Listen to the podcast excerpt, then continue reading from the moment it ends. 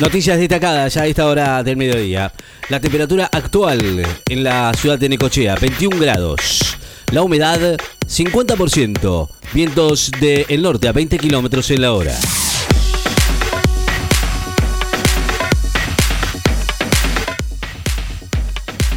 El ministro de Defensa israelí se reunió en el Ramalá con el presidente palestino Muhammad Abbas. El ministro israelí de Defensa informó hoy en un comunicado que el titular de esa cartera...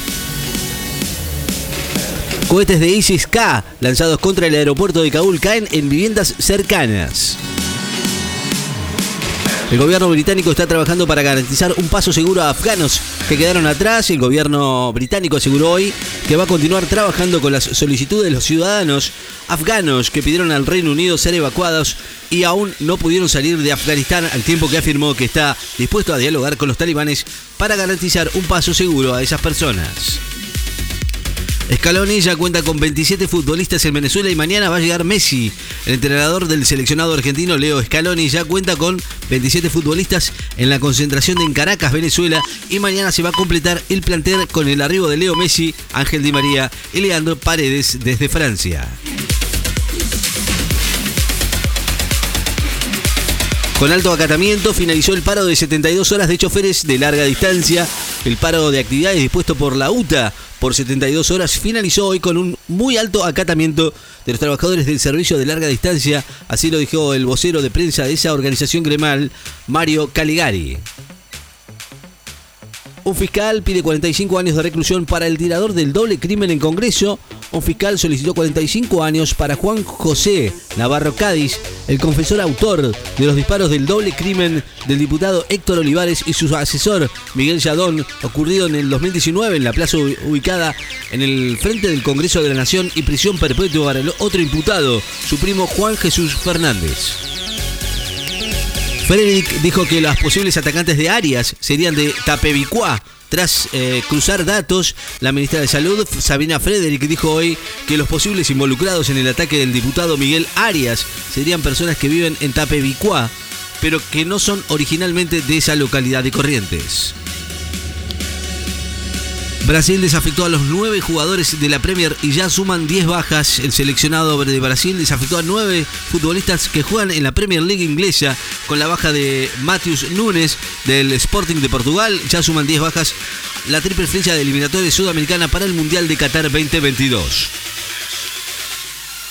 El argentino Carlomagno gana una medalla de plata en natación. Pipo Carlomagno ganó hoy una medalla de plata en la prueba masculina de 100 metros espalda de los Juegos Paralímpicos Tokio 2020 al obtener un tiempo de 1 minuto 8.83 en la final, de la que participaron otros 2 compatriotas, Iñaki Basilov y Lucas Poggi. Macron visita a Mosul, el antiguo bastión del Estado Islámico en Irán. El presidente francés visitó Mosul, la segunda ciudad de Irak y último gran bastión retenido por el Estado Islámico, en el segundo día de la estadía en el país, después de recorrer ayer Kurdistán iraquí, además de una iglesia y un lugar de una mezquita destruida durante la reconquista de la localidad. La OMS y la UNICEF instan a minimizar la transmisión del coronavirus con la vuelta a las aulas. La OMS y el Fondo de las Naciones Unidas para la Infancia instaron hoy a tomar precauciones para minimizar la transmisión del coronavirus de cara al retorno de millones de niños a las aulas, particularmente en Europa y Asia Central. Al menos 3 muertos en un golpe comando con explosivos y drones para robar 2 bancos en Brasil. Al menos 3 personas murieron durante un masivo ataque perpetrado en esta madrugada por 20 delincuentes para robar 2 bancos en la ciudad de Aracatuba, interior del estado de San Pablo. Acción en la cual usaron como escudos humanos a vecinos, controlaron con un dron la fuga y dejaron explosivos en principales avenidas para evitar ser perseguidos por la policía. Estamos en un buen momento apagándose la segunda ola, aseguró el médico Luis Cámara, integrante del comité que asesora al presidente en materia de pandemia. Dijo hoy que está apagándose la segunda ola, que la variante delta del coronavirus podría expresarse dentro de 3 o hasta 6 semanas, aunque lo esperable es que aumenten los casos y no las muertes e internaciones, del mismo modo que sucedió en Europa. El Paris Saint-Germain pide 180 millones de euros al Real Madrid por Mbappé, como última chance de venta.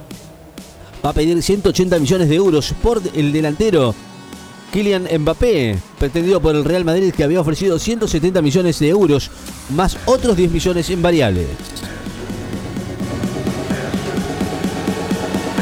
La temperatura en la ciudad de Necochea, 21 grados. La humedad, 50%. Los vientos del norte a 20 kilómetros en la hora. Noticias destacadas. Enlace FM, estás informado.